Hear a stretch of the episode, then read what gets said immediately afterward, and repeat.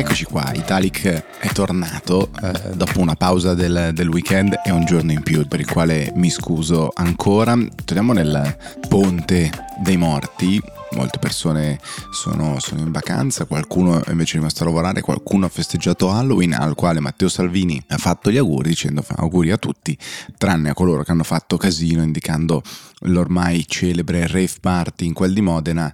che è stato alla fine terminato, eh, direi così, senza la necessità del, dell'utilizzo della forza da parte delle forze dell'ordine. Infatti, insomma, c'è stata una abbastanza lunga mediazione, poi i ragazzi e le persone che hanno partecipato se ne sono andati dopo aver eh, pulito l'area. È sempre affascinante come mm, questo genere di casi diventi immediatamente il centro del dibattito pubblico. Succede ciclicamente, se ci fate caso. Eh, sono casi molto limitati, sono eh, circoscritti territorialmente, il loro impatto, la loro rilevanza è davvero limitata, eppure diventano sempre un caso nazionale. Il come reagire, quale deve essere la forza dello Stato, ma allora lo Stato come reagisce qui, come reagisce altrove, in questo caso l'altrove era Predappio dove si sono eh, ritrovate come al solito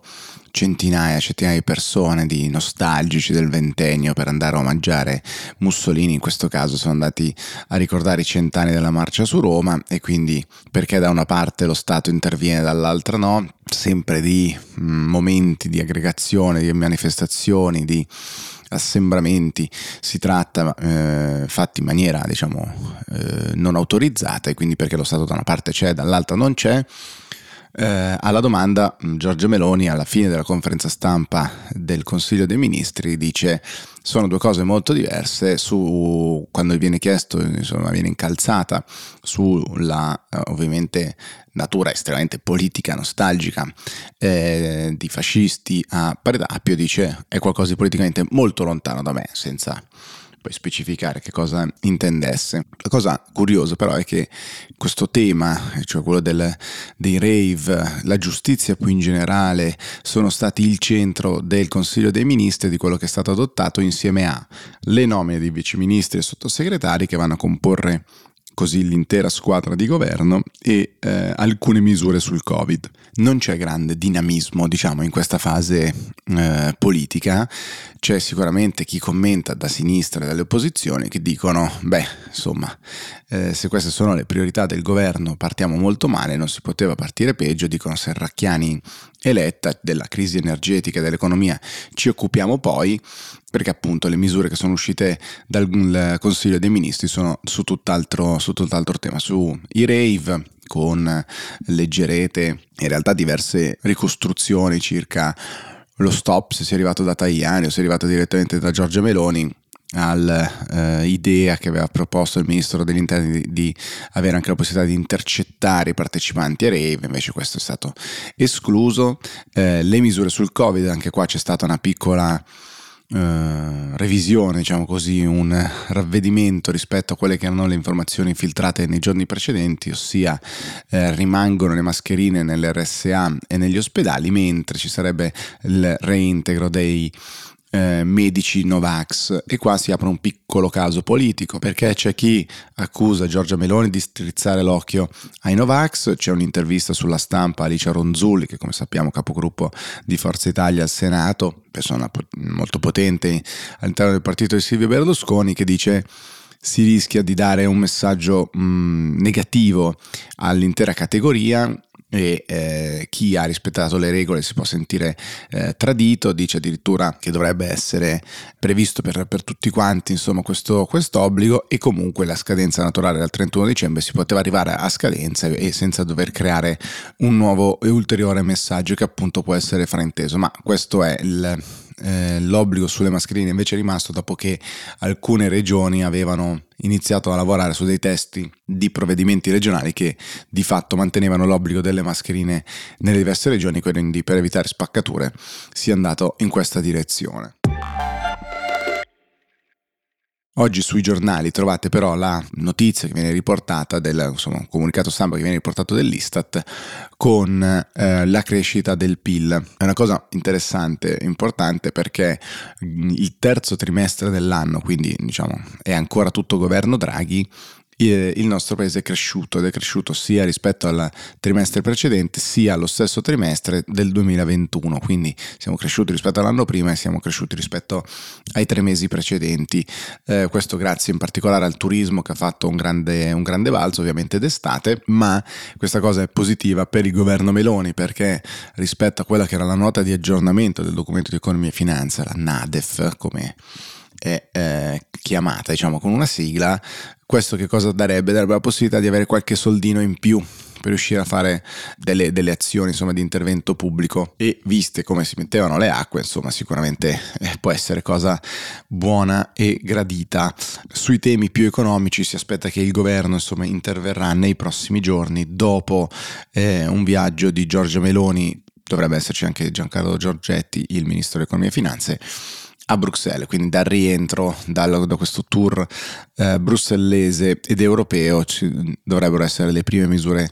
economiche del governo. Ricordiamo che ovviamente le bollette, l'energia era stata il faro, era stato anche un po' l'impegno di Giorgio Meloni come primo provvedimento, in realtà non è stato così, sono state delle altre contingenze se vogliamo. Sono giorni di stanca anche un po' su Twitter, nel senso che Mm, non ci sono grandi battaglie se non il eh, prosieguo della diatriba sul conflitto di interessi di Guido Crosetto. Come sappiamo Crosetto manager, imprenditore, eh, lobbista del mondo della difesa. Domani il quotidiano di Stefano Feltri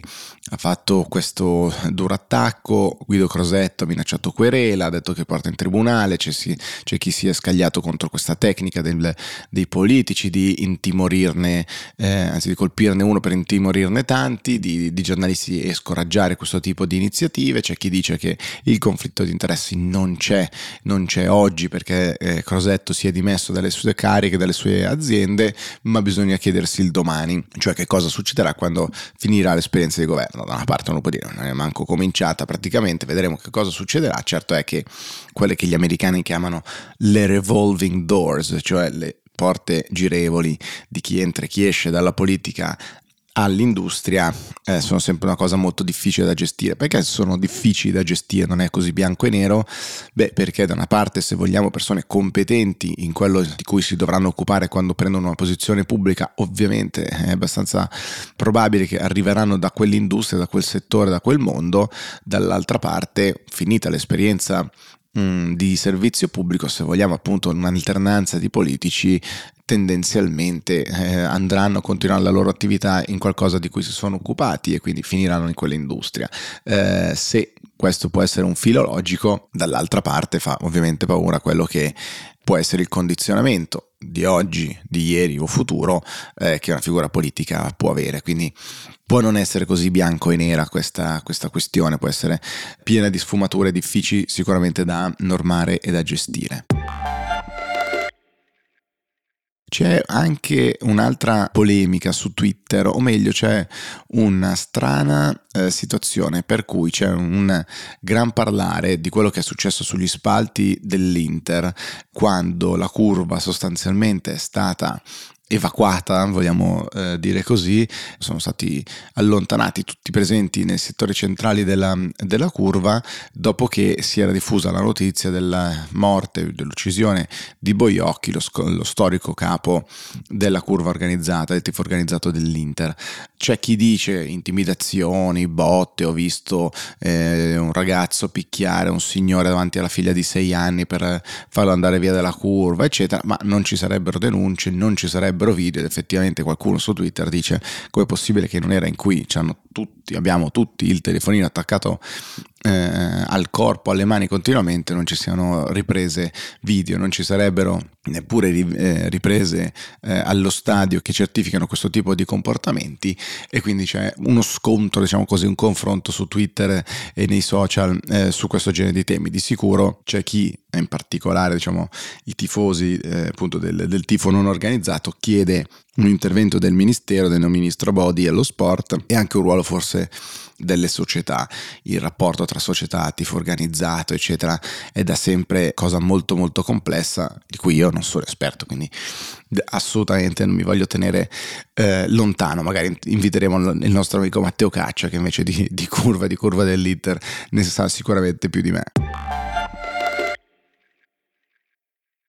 E ovviamente poi su Twitter c'è stato il gran dibattito sui temi che arrivano dal Sud America, dal, dal, Brasile, con l'elezione di Lula. Ovviamente questo è un podcast che parla di politica italiana, della campagna elettorale costante e dello scontro tra eh, social media e media tradizionali, quindi non parliamo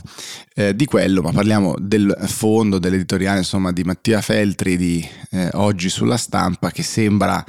in un vecchio video del Terzo Segreto di Satira, questo collettivo che fa video satirici sulla politica italiana che qualche anno fa celebrava appunto la vittoria della sinistra in Grecia, dice oggi è un bel giorno per la sinistra in Grecia e eh, Mattia Feltri sostanzialmente ripercorre quello schema dicendo che eh, appunto Lula che vince ehm, è un simbolo che la sinistra può battere la destra così come lo era Barack Obama che dimostrava che la sinistra può vincere sulla destra così come in tanti altri paesi più o meno vicini all'Italia. Poi dice però il centro-sinistra si rimette sempre come punto di partenza quello che era il punto di fine di D'Alema. Mi ha fatto molto sorridere eh, questa cosa appunto perché non lontana da quel video satirico eh, del terzo segreto di satira. Se avete voglia, tempo in questi giorni, con magari meno impegni lavorativi, c'è una lunga intervista a Alice Ronzulli, praticamente tutta pagina sulla stampa, cosa curiosa che è un'intervista scritta, rivista al telefono, come eh, viene riportato, con toccati un po' tutti i temi, appunto da quello del, dei medici Novax che abbiamo già eh, toccato, alla guida politica di Forza Italia, al ruolo di Tajani, di, eh, di Ronzulli appunto e Berlusconi, chi ha mandato chi no in giro quegli audio, è interessante più se siete degli appassionati di giornalismo e di come queste cose vengono confezionate, più che ehm, di politica, così come alcuni interventi sul foglio in, in, questi giorni, in particolare su quello che è successo all'Università Sapienza con eh, gli scontri, poi l'occupazione da parte degli studenti e oggi un simpatico pezzo di eh, Andrea Minuz su appunto i giovani che occupano ma poi si prenderebbero del tempo durante il ponte. Davvero gustoso, io direi che ognuno di noi può prendersi del tempo per leggere, per approfondire se, se lo vuole fare in questi giorni, ore magari di minori impegni lavorativi e poi riprendiamo il ritmo nei giorni successivi. Ciao a tutti.